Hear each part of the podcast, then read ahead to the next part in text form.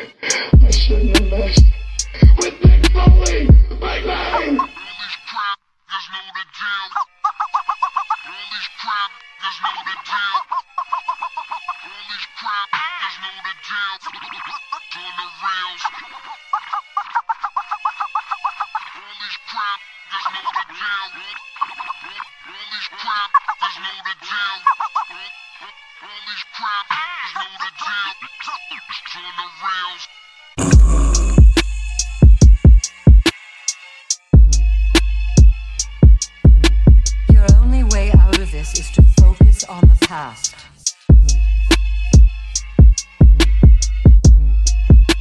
I still don't understand.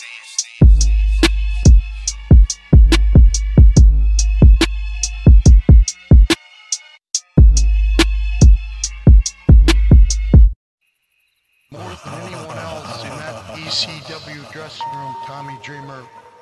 Maybe more than anybody else in the wrestling industry, you are willing to pay the price. To sweat, to bleed, to suffer. You're willing to bear that cross. And I say, Tommy, don't do it! Because you see, in order to sacrifice and bear that cross for them, it means I've got to suffer too, and I'm telling you from the voice of experience that they're not worth it, Tommy.